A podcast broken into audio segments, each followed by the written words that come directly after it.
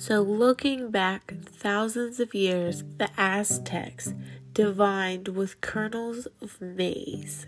Maize is pieces of corn, corn on the cob, when it's still hard, maize. That would be similar to throwing bones or charms. Right now, we're going to be talking about divination throughout history in an academic setting. Alrighty. So, divination is defined by the Oxford Dictionary as the practice of seeking knowledge of the future or the unknown by supernatural means. Air quotes. I personally feel that using the term supernatural should be considered subjective.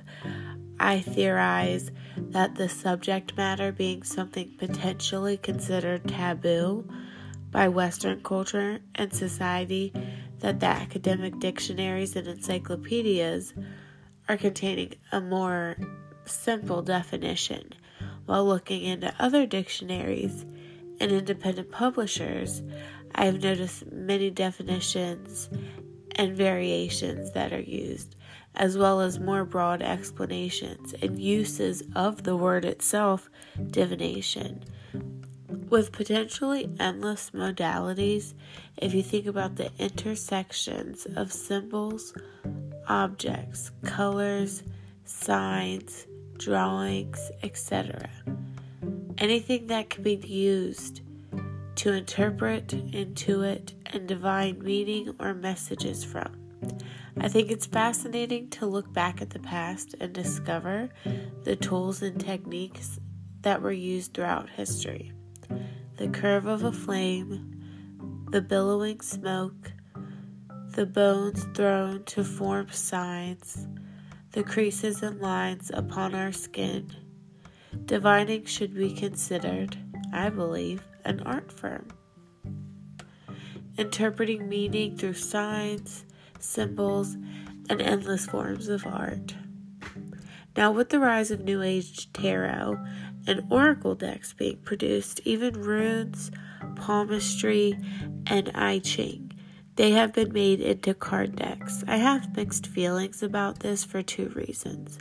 So, I do believe that the ancient forms of divination should be easily available to those with interest. Those that'll take the time to understand the history and the creation of whichever form they're choosing to explore. On the other hand, with the mass production of beginner books and decks related to occult and metaphysics, society starts lacking a consistent and honest account of the history of not just one form of divination, but all. So, divinations throughout history and cultures are all connected through a desire to connect. So, I find the origins of divination to be important for people who practice, to study, or to have a basic knowledge of.